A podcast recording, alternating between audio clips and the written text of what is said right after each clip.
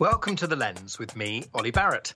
The Lens is a business in the community podcast powered by Fujitsu and supported by McCann.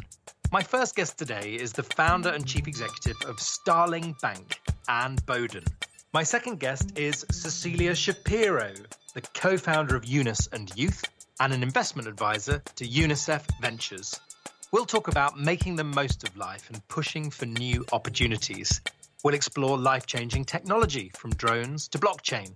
We'll hear how to start a bank and how to make it stand out from the crowd. And we'll delve into how to improve our relationship with what, for many of us, is a sensitive topic money.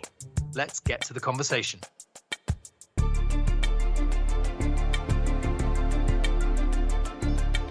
And Cecilia, welcome. Thank you for inviting us.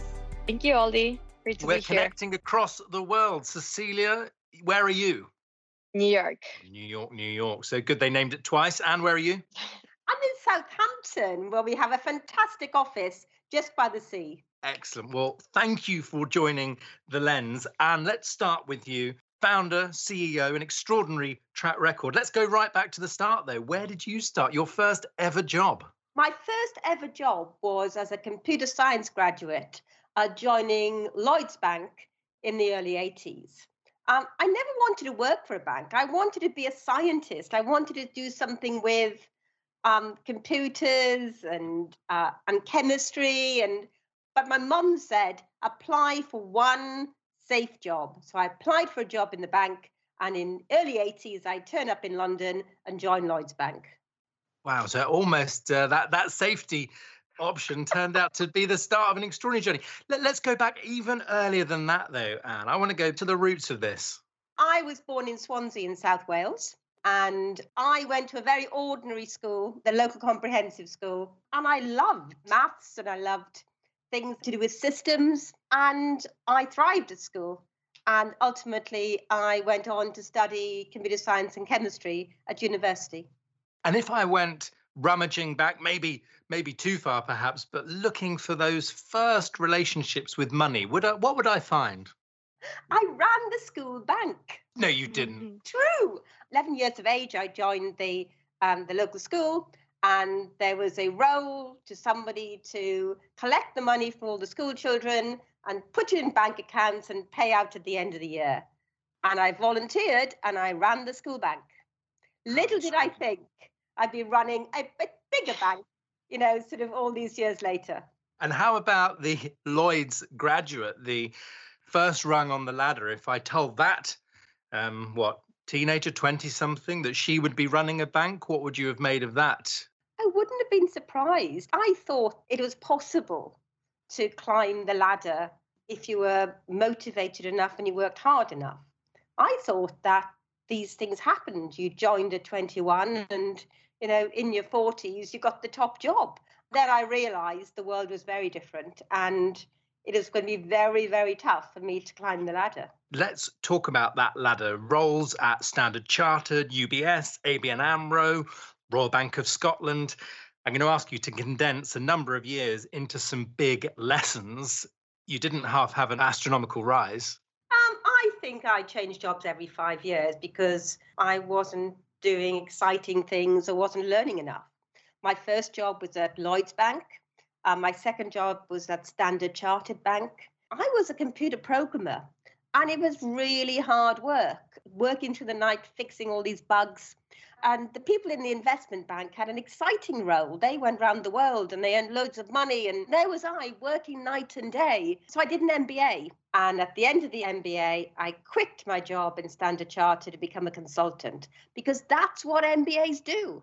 And I did a couple of years working as a strategy consultant in banking, of course, for PwC before I went off to work in Switzerland, where I joined Union Bank of Switzerland in Zurich. So there's a lesson there about lifelong learning, not being afraid to step out, get some additional qualification. But how would I know the difference between feeling I wasn't being stretched, so need to leave the organization versus need to find a new role within a large organization? I think it's very, very difficult to reinvent yourself in an organization. When you have a new job, you know, you can start all over again. New peers, new bosses, um, new people, and you can grow again. I'd been lots of different places and lots of different organizations, done lots of different things, but I've always been learning. So let's talk about that deep end and an environment, certainly initially with no bosses at all, entrepreneurship. Strikes me as not every day that you meet someone who wants to start a bank. Why did you decide that that was the thing you wanted to do? I think I'd come to the conclusion that banks were broken and I was ashamed to be a banker. After the last financial crisis, things were pretty tough, and I'd gone to Ireland to help Allied Irish banks with the restructuring. And every day was about cutting headcount and making cost savings. And I went around the world talking to lots of people about what they were doing. And everybody was telling me the same story. And I didn't believe that story. And I kept thinking, somebody who was brave enough could start a new bank. And I didn't think it could be me. um, a girl from Swansea doesn't start a bank. And the more I thought about it, the more I thought it could be done. And then one day I quit my job. And the first time I uttered the words, I'm starting a bank, I shocked myself. But I come to the conclusion that the only thing I was scared of was making a fool of myself. And if I tried to do something that is very easy and failed, well, you know, that's failure. But if I tried to do something that's awesome, very, very ambitious and fail, well, nobody could criticize me. So that was the day I decided to start a bank. Well, and as far as many people are concerned, thank goodness you did. Starling Bank, known as a challenger. I wonder what you make of that word. But given you had a blank sheet, I wonder what you thought we're going to get rid of from all that you wanted to leave behind. And I wonder where you even began to start in terms of the fundamentals, the values, the things you felt were worth putting down first. I really wanted to do something that had a fundamental business model, was fair to consumers, fair to business. And it was possible to do it. It's possible to take the very, very best technology in the world and build something from the ground up that had a different proposition that didn't punish customers for getting things wrong, that brought all this technology to help people. And I knew it could be done. Perhaps it took me a long time to raise the money because people didn't think the vision was possible. I know I wanted to reinvent banking the same way that Amazon had reinvented shopping and Spotify had reinvented music. And I think people thought that the plan was too audacious. And of course, you set off on that journey. You raised a huge amount of money. What do you say, Anne, if someone's trying to provoke you by saying, switch the logos around, and in 2020, all banks are the same, and we have to include Starling in that? I say that we're on the top of all the league tables when it comes to um, customer service. We listen to what customers say and we respond very, very quickly. For example, once the lockdown came, we came to market with a connected card that was recommended by NHS volunteers to help people who are self isolating. We're all about listening to what people are actually saying and responding. What I'm most proud of is the fact that, as well as Starling coming to market, we've managed to get the big banks to up their game. In that sense, you're a challenger to the status quo. Yes, yes. Yeah. So, in that context, Anne, I get a sense of evolution, not just of banking, but of Starling as you go along. I just wonder what that word means and what it means in practice. More than anything else, we're a learning machine. And what we're very good at is launching a product very quickly, taking feedback, getting it better, and creating an environment where we're proud of the service we deliver. We're proud of our mission. And when you have this enthusiasm in an organization for doing a good job, it attracts the right people. People want to work for a company that means something and stands for something. So, what's an example, Anne, of the sort of thing that at Starling you as a leader would do or say that you feel your former colleagues within some very large organizations simply wouldn't relate to? Because you're very clear that you're doing things differently. And I'd love us just to bring that to life a tiny bit. And you can be as candid as you like. Okay. I answer customer emails myself. Sometimes the customers think I'm a bot, and I go, no, it's Anne Boden. Uh, and they set me sort of tasks, to, and I have to prove I'm Anne Boden. Um, I, I, I, go onto Twitter and I think, oh God, that customer's got a problem, and I intervene and, and help. But at heart, I'm a technologist. I love technology. I love being able to do interesting things. And I think that we're an organization of people who know stuff, that are passionate about learning things and using the best tools and ideas to bring value to people. And we we love what we do and we're proud of what we do and we're ambitious and that's how starling works yeah i get a real sense of that well personality the human touch and that ambition it's a really it's a fascinating combination and please stay with us as i introduce our second guest cecilia shapiro cecilia welcome to the lens hi oli Thank you for having me. Well, I'm going to encourage you through um, uh, telling us a bit about your journey. But first, your first ever job. Where does it all start? So, my first ever job, well, my first ever paid job really was at Johnson and Johnson uh, in Argentina, which so this really is pharmaceuticals. Yes, um, I was working in marketing for Acuvue. It's a leading brand of contact lenses, and it wasn't really the place for me at all. But it was like a chances thing that I ended up there, and I absolutely loved it. Oh. I loved it. I stayed, I think, a year and a half in total the truth is, I had been volunteering in multiple nonprofits since I was 15 years old. And I loved the work of nonprofits. I loved working on social causes. But I was also very frustrated for the short term impact and sustainability of the nonprofit world, at least at the time and in Argentina, which is very different to what it is today in the US. And uh, in Argentina, nonprofits were working purely with donations. As soon as they dried up, projects were discontinued. And beyond that, they were run by volunteers that constantly rotated so it wasn't the right environment to get things done. And suddenly i get to like you know my first real pay job at johnson and johnson where it was just easy. I had a team of vetted professionals that had gone through a thorough selection process and things would just happen. And i ultimately think that what kept me there was just i think having the best boss i ever had and you know kind of following what anne was saying i was just learning on a day to day from an incredible person. So you're already getting at that early stage the feeds of business of non-profits. May i notice not every 15 year old is volunteering for a series of non-profits. Why were you?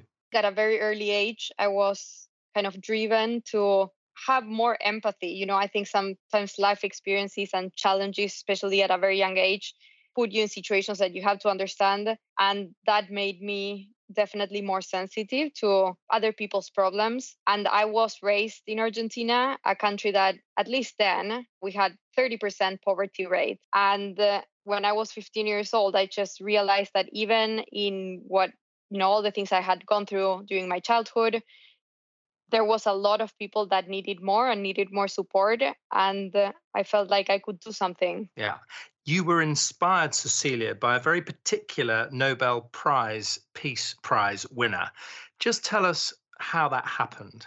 So I would work on a project, and my aspirations and my vision didn't actually work the way I wanted to. And, uh, you know, of course, you analyze all the implications and you realize I thought there were a lot of challenges for the mere functioning of this nonprofit system that uh, it wasn't aligned to what I was envisioning as efficient for social development issues. And I think with that struggle, then I came around the business world where I had the exact opposite problem. I just loved the way it worked and functioned. You had a set of resources, and there was really no failure. You would do a campaign, and then you would have the resources to understand fully what went right, what went wrong, and then you mm. would do it again and improve it. So the whole methodology was just so much better or more aligned with what I wanted to do that I was between these two worlds and I started to look for other resources or, or things I could do. And I came across Muhammad Yunus' first book, Banker of the Poor, and his concept of social business, which is super basic, but it was mind blown in my head at the time. I was like, so simple a business methodology with a social impact goal. And I was like, that's exactly what I wanted to do and pursue. And I think his book really led me to change my career and uh, do different things. Well, and and not just that, inspired by Professor Yunus, you created Yunus and Youth. Just tell us in practice what that is in the business of doing.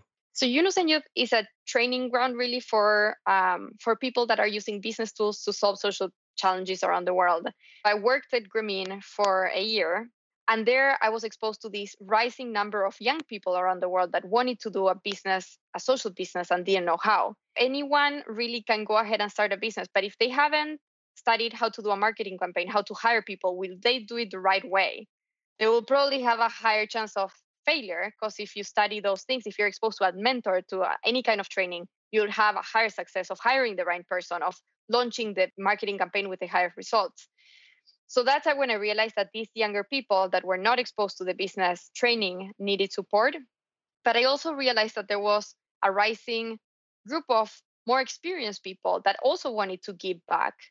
So I created this model where we basically connect young people starting social business ventures with corporate people that want to use their corporate skills to do good. So we started working with the entrepreneurs, training them how to be entrepreneurs. And then we realized that those skills were needed by large corporations, especially multinational corporations that wanted to train their employees to be more entrepreneurial. So we then migrated and did that whole training program to corporate professionals. And we now like have these two sides of a coin where we train both sides of the of the picture. Brilliant. So this is Yunus and youth.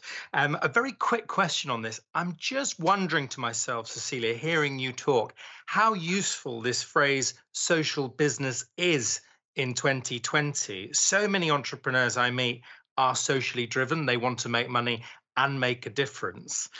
Uh, what do you think? Fortunately, more and more businesses are incorporating the social aspect into what they're doing. There's a very strong difference between a traditional entrepreneur, a traditional business person, and a social entrepreneur. Hmm. The main difference is when you are starting a business, you know, most of the times you want to make money through that business. And that's a very clear goal with very clear metrics. And uh, as soon as you don't make money, usually you you iterate on that business model because it's not working well when the social entrepreneur starts a business, these two goals are equally important. And I think that's the difference. The social part could be important in the first case, but it may not be equally important. A lot of the struggle of social entrepreneurs is like balancing both sides equally. You need the okay. money part 100% to be sustainable.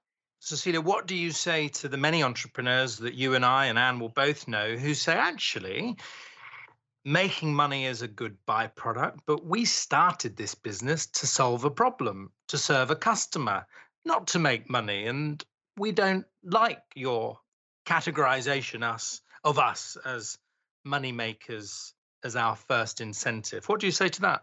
I think that's very fair. I honestly do not like 100% terms. I think there's always a variance.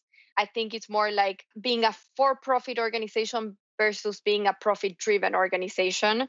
So some organizations have the profit drive as the first goal. And that's I I don't think that's bad. I think organizations that do this many times serve multiple people and make a great social impact, but it just helps categorize this in the level that whenever you have a board of directors meeting, the metrics that will be the most important and the most relevant are the financial sustainability. Right. Well, Cecilia, I'm dying to hear more about other aspects of your work, but I'm also keen to bring Anne in at this point. Anne, what are you making of our conversation so far? And to what extent is Starling a social business? Starling is a commercial for profit organization, but we're highly regulated. And regulation means that we have more than just a profit motive. We have a whole set of stakeholders that we must serve. And we have obligations to our depositors, to our customers, to our employees, to society, to the government. And we have a structure and a governance structure that makes sure that all of those different parties are served. But I think nowadays, to be successful and to grow, you have to have the right principles at heart. You have to be an organization that believes in the right thing, that believes in a mission. And that gives you the license to operate. Yeah, you need the regulatory license. And if you have all of those, then you have the opportunity to grow. Yeah, and Anne, I mean, this is within an industry which is famously not one which covered itself in glory. If we go back to 2008, firsthand, you will know. Any reflection on how the banks, including Grameen of the future, can start to avoid some of those enormous pitfalls? I think every time we have a financial crisis, um, it's normally a different financial crisis. So um, and the mistakes we make are basically applying the lessons of the past and not looking forward. I was ashamed to be a banker back in 2008, 2009. I thought we got a lot of things wrong and I really wanted to start afresh and have a new organization. Um, but I'm not arrogant enough to say that, you know, the industry or Starling won't make mistakes. Organizations will make mistakes and they have to learn. But it's all about responsibility and taking those things on board and doing something about it. I'd very much hope that the banking industry as a whole and the fintech industry really take lessons of the past on board and try really, really hard to do the right things in future. This yeah. is exactly what I hoped we might talk a bit more about. Um, Cecilia, you work very closely with UNICEF, that's the United Nations Children's Fund. And to my mind, this is very much at that sweet spot that Anne has hinted at technology, meeting, impact, open minded funders, a bit of vision. Tell us what you're doing. So at UNICEF, I started working there about three years ago uh, as an advisor for what we call the UNICEF Venture Fund. So I was specifically recruited to structure this first investment vehicle within the United Nations context that would invest in frontier technologies that would solve local social problems in developing and emerging countries. And what does that mean, frontier technologies? Just tell us a little bit. So, frontier technologies are basically emerging technologies, new, ah. new technologies that we think can impact more than a billion people, we normally say, but also lie in a hundred billion dollar market. So, technologies that can be financially sustainable, but at the same time impact large groups of people. Wow, what an extraordinary opportunity. Tell us what you've been funding and something you've learned so far. So, we've been funding especially technologies around blockchain, data science, AI, drones, and emerge um, virtual and augmented reality. Well, hang on, gosh, my mind is already buzzing. I've been taken through Wired magazine in the space of 10 seconds. Drones, let's zoom in a bit. So drones are particularly important uh, well in multiple ways but one for example where roads are not as clear as in new york or london or or southampton where you where you guys are. But for example in malawi uh, where roads get flooded where it's difficult to move around and sometimes you need to urgently transport medical supplies or blood samples to test for you know important diseases. Got it and you're that's one of the things you're funding. Blockchain i have to be honest with our listener it's a, a much hyped concept which has occasionally bamboozled me. Uh, uh, if you're funding it it's got a practical use tell us what it is. It's got a practical use. Blockchain is basically a process to record digital information in a public database maximizing data security. So what that means in you know in layman terms basically is for example one of our solutions works in india and is using blockchain and internet of things to help track vaccines and food throughout the supply chain. In india this startup that we funded was basically doing just a pilot in a low income area of india. During covid the government needed to distribute food uh, rice and grains to low income people and they managed to track and uh, evaluate the supply chain, understand the checkpoints of the different parts of the supply chain to get the food to the people, ensuring that there was a minimum waste moving forward and ensuring that the delivery was on a timely manner in the best capacity. Well, I know that a listener is going to want to go and have a search about the UNICEF Venture fund and see some of the things that you've been uh, supporting. Um, I just wonder, um, Cecilia, listening to Anne's journey, um, what question would you put to her? And Anne, of course, I'll ask you the same in return. But Cecilia first to Anne. You know, like it's just so hard to choose one because I feel like I would talk to her for way longer. I think Anne is very different, certainly, you know, from the field in general. um, but I am wondering because you know I'm always excited to learn as well.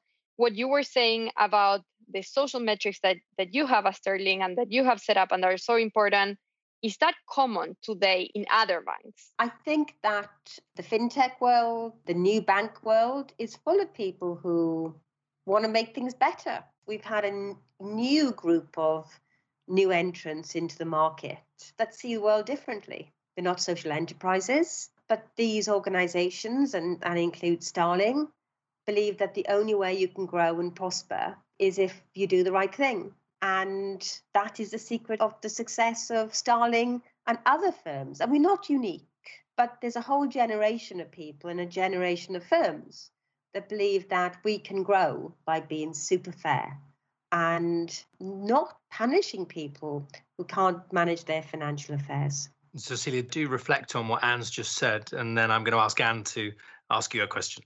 With where you are at Starling, is there something in your mind that you've been wanting to do that if you had more time more resources you would do? And i'm maybe i'm not speaking necessarily about a product it's more like about a need that you want to address moving forward with the bank. Yes i get a lot of pushback from people saying we need cash in order to support inclusion and that the cash society is needed by people on low incomes i think the opposite i think yeah. all effort has to go into e-money systems and electronic money that is accessible to all.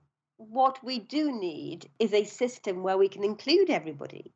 And we can't do that in our own as Starling. You know, we're just one organization. We need government and we need all banks to actually take this other view that we need to be inclusive. I think if we lived in a digital financed world, corruption would be so highly diminished just because of the nature of the money system and especially with the penetration of cell phones globally even in low income areas. I think that would be fantastic. Mm. yeah. Um, and you've heard cecilia talk about connecting business expertise with social impact her work at unicef. Is there a question that you'd like to ask her? If you had one ask from the you know the social enterprise the social business world of banks not just Starling, but the the banking sector, what would it be? So when I started Yunus and Youth, I remember a lot of people didn't believe I was going to be able to do what I wanted, which was to create a social enterprise myself. I wanted to practice what I preached. And if I said I could educate this young generation of people, I could do it in a financially sustainable way. When I said, you know, these people that we support through education, these young people building social enterprise, they cannot afford to get access to the training we provide. So I thought if we cannot cover the cost to the entrepreneurs, we will cover the cost to the mentors. And at first, everyone laughed. But then I realized the ideal mentors come from corporations, they're trained on business skills. And uh, we found a way to build a financial model for the organization that relies on providing a value for corporations after that, you know, we were able to support very early stage entrepreneurs when a lot of the ideas are created. I always thought, you know, the financial system works to provide, of course, loans and uh, services to people that are more established but early stage entrepreneurs don't have access to the same kind of financial resources how can we find a way in which we can create a new kind of fund that provides funding in a much earlier stage than we're normally used to. So i think i would love to think through with banks or financial institutions how to get around this because i definitely know it's risky but you know i do think there must be some potential. Well there's a huge conundrum and you meet a huge number of entrepreneurs. What do you make of the challenge? I think entrepreneurship is really really tough and the majority of entrepreneurs do not raise money and lots of great ideas are never developed because there's no funding and trying to get the right sort of funding in the right sort of hands at the right time is always a challenge. And to try to do that in a diverse way is even more challenging because venture capital funding goes to people who look like the funders. Yeah. And who um, have connections usually. Yes. And people who become entrepreneurs, especially in you know the tech startup world, normally have the financial resources so that if they fail, they are not destitute. So what we are doing is with the current system is investing more and more money in businesses that are run by people who just look like those fund managers. Are we not getting money into the hands of a diverse group of people that appreciate a wide range of problems? We need to actually take a look at those wider ideas. And I suppose that's why Cecilia's in, in the role she's in is that she's grappling with this very, very difficult issue. Absolutely, wishing I could connect you in real time to sit and explore this uh, for much longer. Let's change gear because I want to ask a much bigger question about finance and money at the end of our conversation. This is a quick fire round, same three questions to every guest on the lens so far. The first one is Who would you most like to meet for coffee? They have to be alive. And uh, Cecilia, I'll start with you and then Anne. You know what? Uh, it's funny, but I think since you asked me a question now, I would love to meet Anne for coffee. I think like after this conversation, I'm so inspired. She knows so much. She has done so much. I mean, it's unbelievable. She's built a bank differently in a different way, and she's trying to do something different. I'm not going to talk you out of that answer, Cecilia. Um, it's uh, the first time uh, a lens guest has chosen to have coffee with another lens guest, but only because we're recording virtually, aren't we? So I, I feel that exact desire too. Anne. It's a date. It's a date. We should have coffee. It's a done um, deal. Next time right. in the UK. it's a done deal. Um, and I'm going to uh, ban you from choosing Cecilia, although I know you've accepted the coffee invitation. Who would you have coffee with? I think I'd like to have coffee with the, you know, President Obama. I think that he's an interesting combination of somebody who's held so much power and has a different slant in the world. Perhaps we would find him in a more reflective mood for that reason. Mm. So, how does he feel? And how does he feel about what's going on in the States at present? What does he feel about Black Lives Matter? And what can we learn? We are going through huge shifts in society. I want to go forward rather than back. So I think those would be interesting conversations. Great choice. Thank you, Anne. How about something from your bookshelf, a book you recommend to others? It doesn't have to be a business book. Anne, first. Mm, I quite a few Silicon Valley books actually. Ben Horowitz's The Hard Thing About Hard Things, which I've been known to pick chapters out and actually play in my executive teams. Starting a business is tough it's a great choice. We'll link to this in the notes uh, for the episode. Cecilia, what do you choose? What's on the shelf? So, if I had to recommend to you a book, I would say the latest book I read was Becoming from Michelle Obama. I think she's a force of nature. I think you see the famous person and you're like, I want to be that person. I'm, you know, I want to achieve that. And I think what you see in a lot, a lot in the entrepreneurial world is that you don't see the tears, the suffering, the sweat that took you there something I look up to in Michelle Obama is that she's a down to earth person and she is very transparent. Yeah, it's a it's a great choice. Now, forgive me both of you. I have a final question and it's a piece of advice to your former self. Tell us where we're going back to and what you say to that younger self. And where do we go back to and what do you say to them? I think that um, life is short, life's very valuable. Cram as much in as possible. I said earlier that I stay five years in each job. Well, that was probably a long time. It is possible to cram more in, and that's important. Do lots, do more, make more mistakes, be more exciting, that is an amazing rallying call. Makes me want to rip this microphone out of the laptop and get out there. uh, that's awesome. Thank you. And Cecilia, what do you say to a, a, former version of yourself? Where where would you go and what would you say? I echo what Anne says, and I would also focus on try to lower the self doubt. I think I've done a fair amount of things and a lot of crazy things, but it wasn't smooth or easy. It was full of doubt on every little step and even though I was doing it, I think I could have enjoyed it more if I could have trusted myself and my abilities a bit more. Yeah, well, through the um, magic of video connection, I can see Anne nodding along to your answer, aren't you, Anne?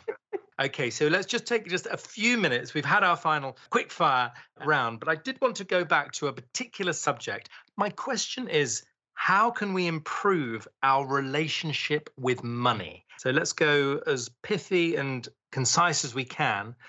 Anne, where do we start? There are some people who never open the envelope. You know, they never open that bill. There are some people that spend every, Sunday evening on that Excel spreadsheet. Neither extreme is healthy. Um, use the tools you have available, and there are lots in the market at the moment to enjoy being in the middle, you know, become comfortable. FinTech is a fantastic opportunity for lots of people around the world to come up with the tools, the apps they need to have a successful financial life. I've noticed you practicing what you preach about this relationship with money, not being afraid to start a service for much younger customers or children of customers. Yes, we have just launched a product which is for children of our customers. We are encouraging people to be comfortable. We are encouraging people to, have a happier life. You know, the most important thing you have is your health and your family's health. And then it's your financial health. And not having money and not being able to manage your money makes life very painful. And we have an obligation as an industry, as a banking industry, to try and help people with these challenges. Cecilia, you've seen firsthand the transformative power of money thoughtfully deployed, thoughtfully considered. How do we improve our relationship with it? You know, I can speak of the educational system in Argentina. And I can tell you that there, there's no financial education until you go to college at all. So I would say that, you know, there's a lot of innovations in the education system, for example, including software development classes, programming. I wonder why is there no financial education? I mean, I would start by secondary school, but even in primary school with little things, understanding how to manage money. Well, Anne, I know that you would have been inspired by that particular challenge. You are already well on the way to dominating the UK. Global domination or more local focus? Uh, one day. I, I'd love Starling to be a global company because finance is a global issue. Well, watch this space. For now, so much great food for thought. That's Cecilia Shapiro, co founder of Yunus and Youth and investment advisor at UNICEF Ventures, and of course, the inimitable Anne Boden, founder and chief exec of Starling. Thank you both so much for joining me. Thank you for having me. Thank you so much for having us. You've been listening to The Lens with me, Oli Barrett. The Lens is a business in the community podcast, powered by Fujitsu and supported by McCann. If you like what you've heard, then please rate, review, and subscribe wherever you get your podcasts. It really helps and makes a difference. Thank you. Also, we're on Instagram at The Lens Podcast or on the Business in the Community website. The Lens is produced and directed by Aurelia Saletskeita, music and editing by Giselle Hall and Will Francis, and our executive producer is Sergio Lopez. Until next time, goodbye.